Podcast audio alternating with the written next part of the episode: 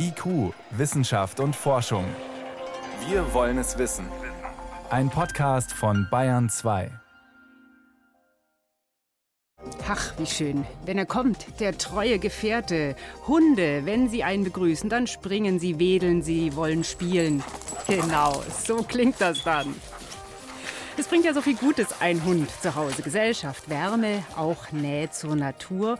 Man muss schließlich jeden Tag raus. Blöd nur, gerade wenn es um die Natur geht. 10 Millionen Hunde in Deutschland belasten auch die Umwelt. Stichwort CO2-Abdruck und so.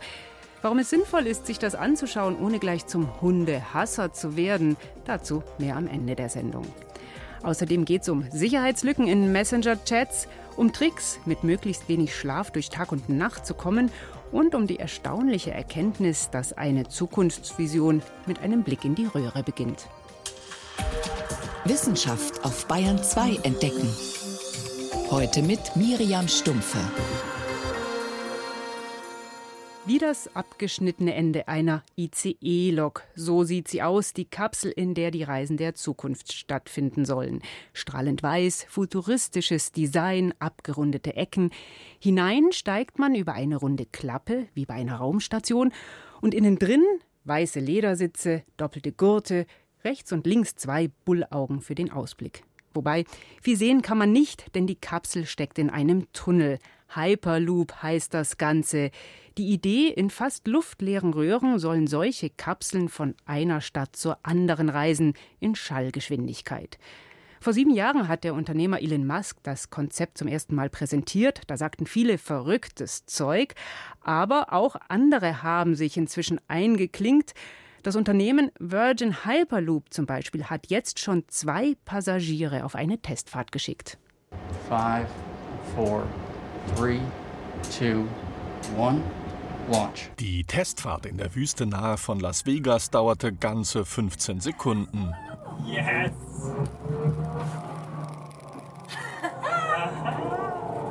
that was so good!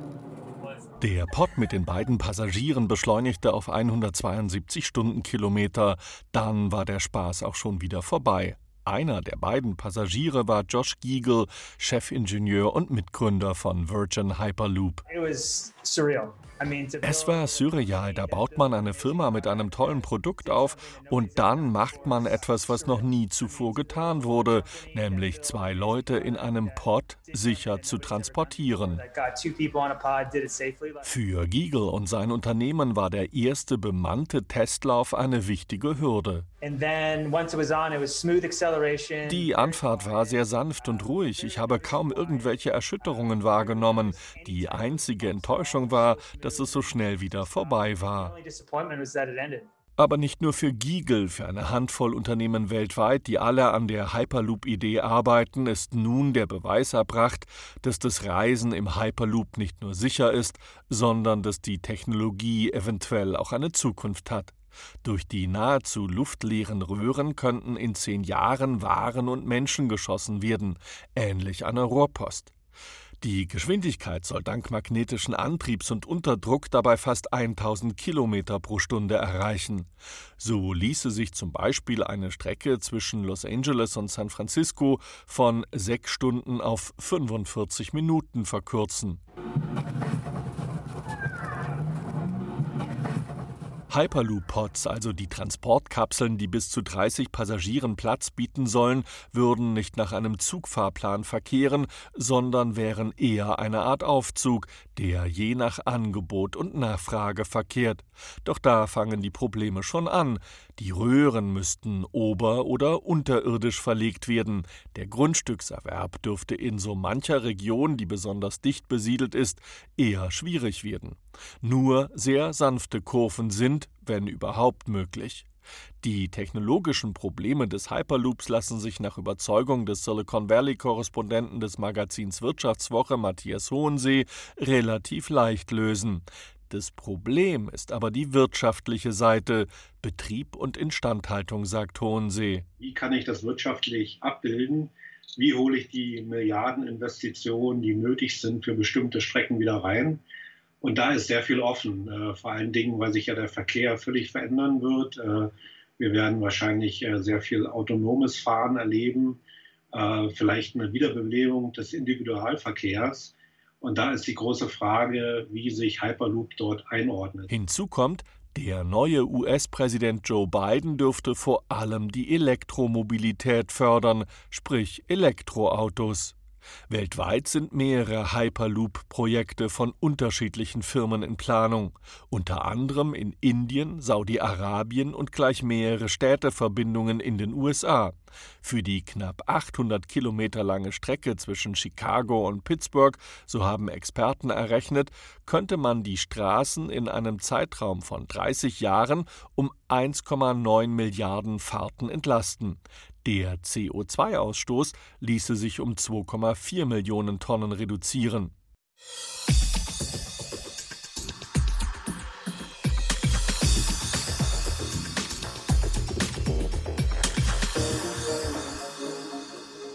Wenn wir per Smartphone Kurznachrichten verschicken über WhatsApp, Signal, Threema, dann können wir bisher sicher sein, abfangen kann diese Nachrichten auf ihrem Weg zum Empfänger niemand.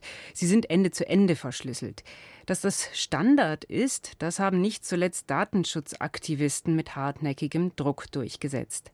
Bald aber könnte das anders werden.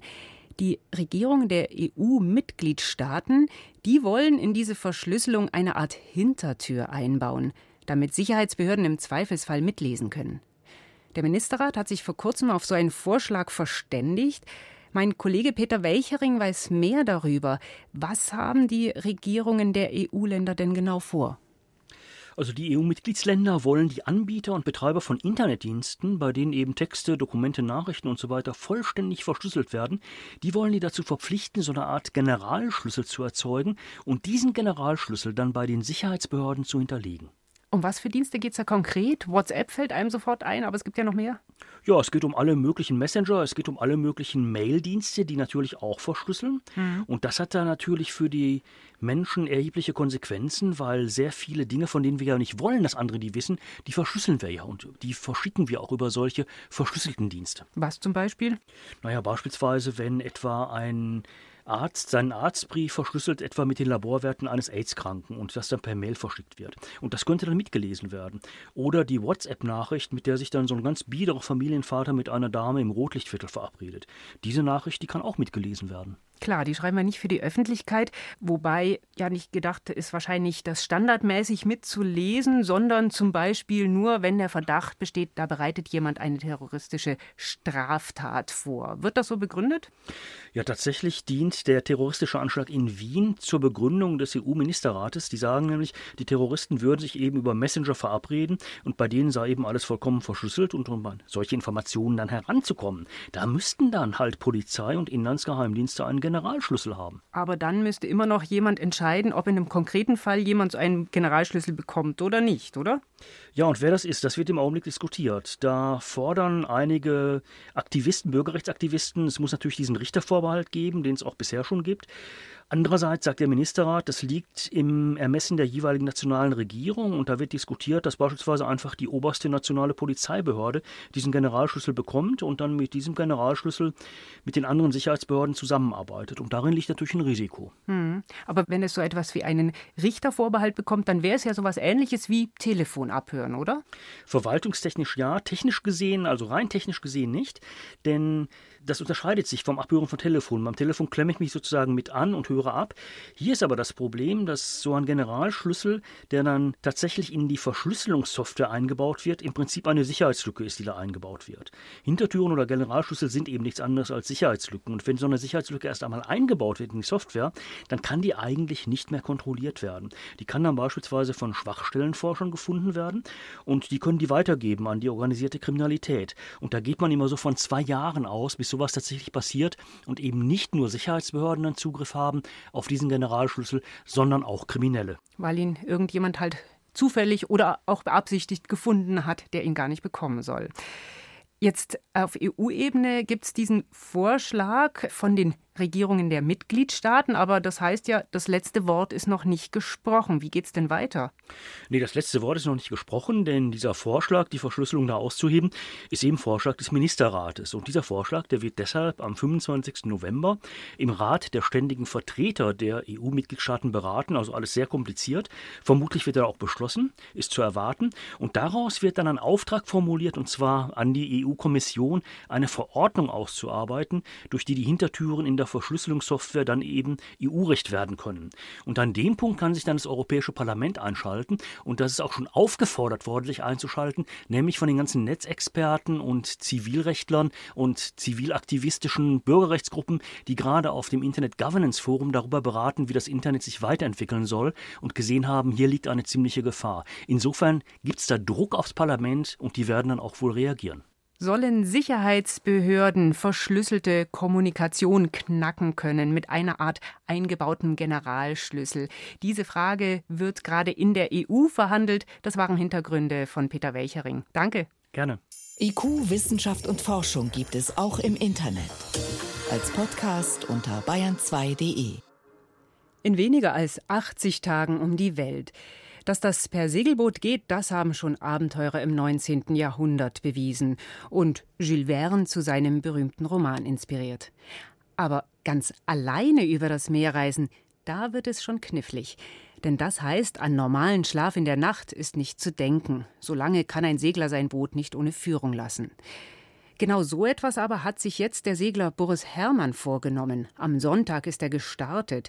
Und eines der wichtigsten Dinge, die Herrmann für sein 80-Tage-Abenteuer üben musste, kurz schlafen. Ganz kurz, dafür aber öfter. Bayern 2 Reporterin Rebecca Markthaler hat sich gefragt, wäre das auch eine Lösung, um mehr Zeit zu gewinnen? Allein mit einem Segelboot mitten auf dem Meer. Teilweise wird Boris Herrmann tausende Kilometer vom nächsten Ufer entfernt sein. Eine gefährliche Reise, bei der der Segler immer aufmerksam bleiben muss. Auch in der Nacht. Wie riskant es wäre, zu lange am Stück zu schlafen, hat Boris Herrmann bei Mensch Otto auf Bayern 3 erzählt. Aber einmal zum Beispiel war ich wohl so erschöpft und habe dann zu lange geschlafen und alles war so, ich bin davon aufgewacht, dass plötzlich alles so ruhig war.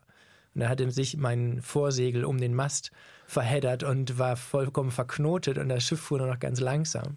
Boris Herrmann muss das Segelboot regelmäßig kontrollieren. Also aufstehen. Dann geht er wieder ins Bett. Ich versuche überwiegend nachts zu schlafen, weil das für, für den Körper besser funktioniert, nachts zu schlafen, das ist meine Erfahrung. Aber ich versuche nie länger als 20 Minuten oder eine halbe Stunde am Stück zu schlafen, ohne zwischendurch das Schiff zu kontrollieren. Er verteilt seinen Schlaf also auf mehrere Intervalle. Polyphasisches Schlafen heißt das. Was gemeint ist, ist, dass man die Zeitlichkeit des Schlafens nicht mehr der Biologie überlässt, sondern sich etwas antrainiert und damit etwas erreichen will. Erklärt Till Rönneberg, Professor für Schlafforschung an der Ludwig-Maximilians-Universität München. Nur wenige Stunden schlafen und ganz viel Zeit für andere Sachen haben – Klingt verlockend. Beim polyphasischen Schlaf gibt es ganz unterschiedliche Schlafmuster. Zwei Beispiele. Beim sogenannten Everyman schlafen die Menschen bis zu fünf Stunden am Stück und dann über den Tag verteilt noch mehrmals 20 Minuten. Besonders hart ist der Uberman. Hier werden insgesamt zwei Stunden Schlaf auf sechs 20-minütige Powernaps aufgeteilt. Nur zwei Stunden Schlaf insgesamt. Das heißt vielleicht vier, fünf oder sogar sechs Stunden mehr Zeit für Arbeiten, Lesen, Freunde treffen, Sprachen lernen. Super, oder? Das ist eine typische menschliche Eigenschaft zu denken, man könnte die Natur überlisten. Sie kriegen keinen wirklich erholsamen Schlaf, wenn Sie polyphasische Schlafprogramme laufen lassen. Sie können die Welt umsegeln und Sie können dann auch wach bleiben aber sie kriegen keinen guten Schlaf. Denn Schlaf ist nicht nur Loswerden von Schlafdruck. Sagt Schlafforscher Till Rönneberg. Denn im Schlaf passieren wichtige Reparaturen, die dafür sorgen, dass zum Beispiel unser Gehirn und unser Immunsystem funktionieren. Man kann das mit Boxenstopps beim Formel 1 vergleichen. Der Wagen wird aufgetankt und die Reifen gewechselt. Bei uns Menschen laufen die Reparaturen und Serviceleistungen im Schlaf in 90 bis 100-minütigen Paketen ab. In diesen anderthalb Stunden Paketen wird etwas abgeschlossen. Und wenn wir jetzt nur 20 Minuten und nicht 100 Minuten schlafen, dann fangen wir immer Serviceleistungen an, die nie richtig abgeschlossen werden können. Die Folgen? Man ist weniger aufmerksam, kann sich Sachen schlechter merken und reagiert langsamer. Zu wenig Schlaf ist aber nicht nur wenig erholsam. Er kann auf Dauer auch krank machen. Langfristig gehe ich das Risiko ein, dass ich all die Krankheiten, die ich mit 90 bekommen hätte, vielleicht schon mit 80 oder 70 bekomme und die können eventuell eine frühere Demenz, ein früheres Alzheimer, eine Parkinson-Krankheit und so weiter, können die früher hochholen äh, langfristig. Segler Boris Herrmann wird nach seinem Turn versuchen, wieder normal zu schlafen. Nach dem letzten intensiven Rennen allein, da bin ich dann äh, nachts oft aufgewacht und war insgesamt noch so ungefähr eine Woche in diesem Alarmiertheitsmodus. Nach ein bis zwei Wochen gewöhnt sich sein Körper aber wieder daran, längere Zeit am Stück zu schlafen. Der polyphasische Schlaf, kurz aber dafür öfter wegsacken. Damit versucht der Segler Boris Herrmann jetzt in 80 Tagen um die Welt zu kommen. Alleine.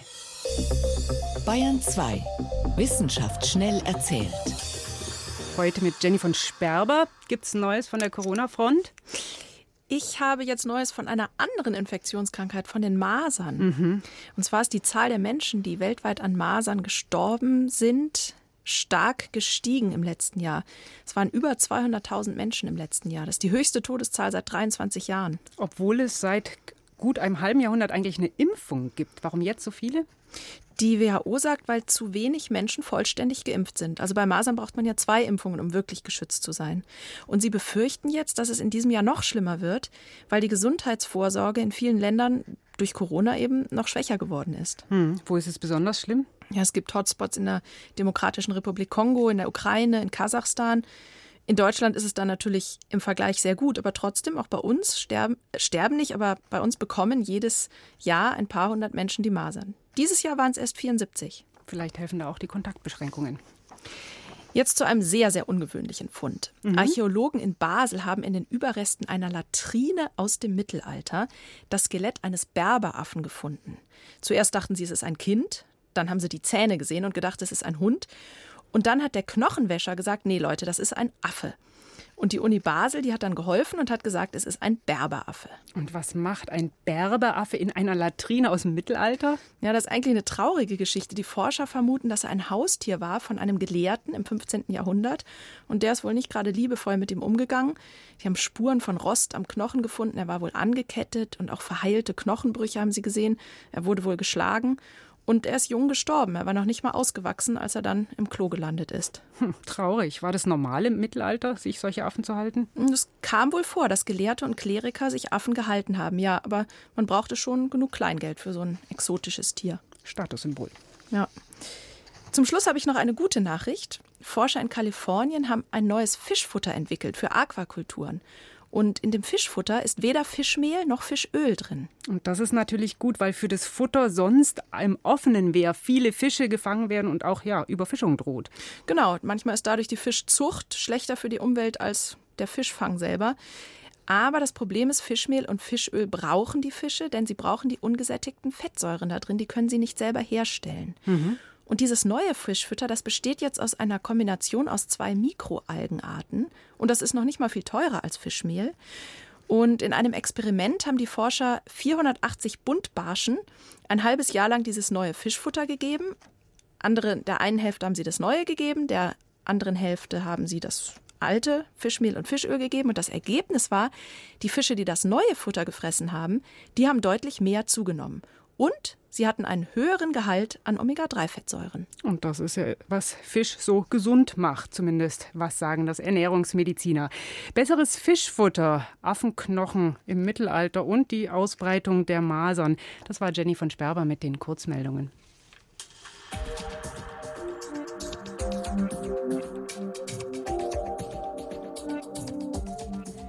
Ein Leben ohne Mops ist möglich, aber sinnlos. Naja, nicht ganz sinnlos vielleicht und nicht für jede und jeden. Und es muss auch nicht immer ein Mops sein, es geht auch ein Australian Shepherd oder so. Aber ein Leben ohne Hund, das können sich viele offenbar nicht vorstellen. Ganze 10 Millionen Hunde gibt es in Deutschland, Tendenz steigend.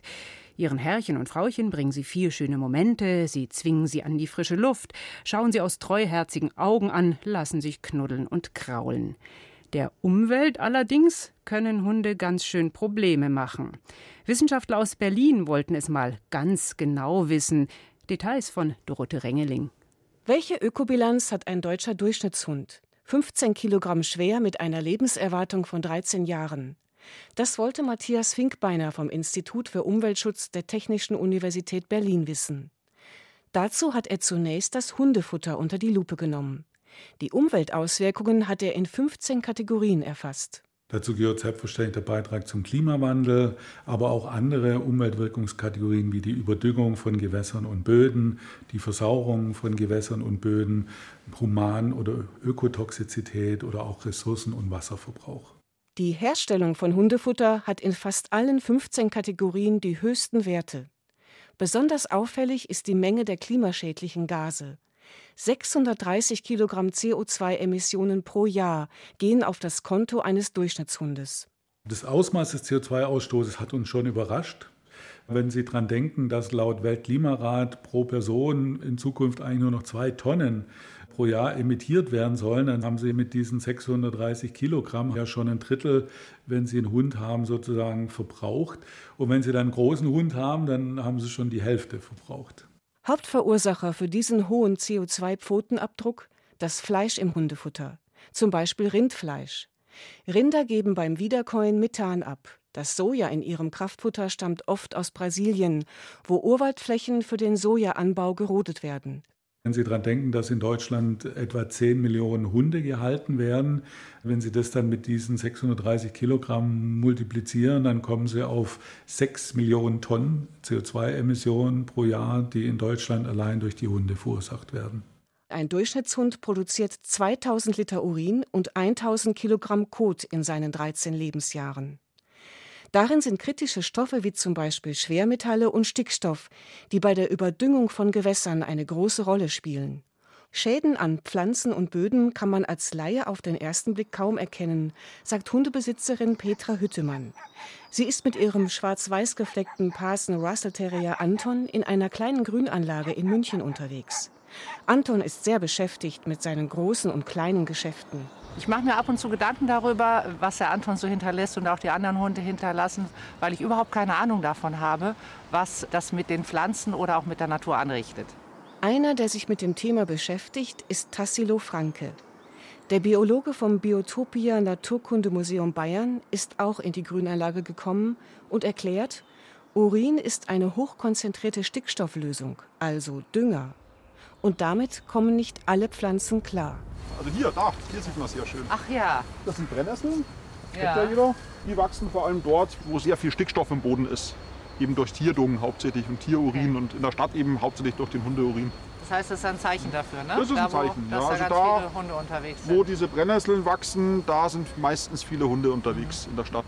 Unbeabsichtigt sind dadurch in vielen Grünanlagen hauptsächlich die Stickstoffspezialisten zu finden. Andere Pflanzenarten sind verschwunden.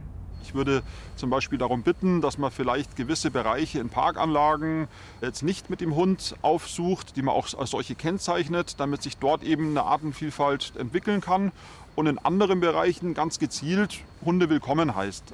Grundsätzlich sollten Hundebesitzer immer den Kot ihrer Haustiere entsorgen.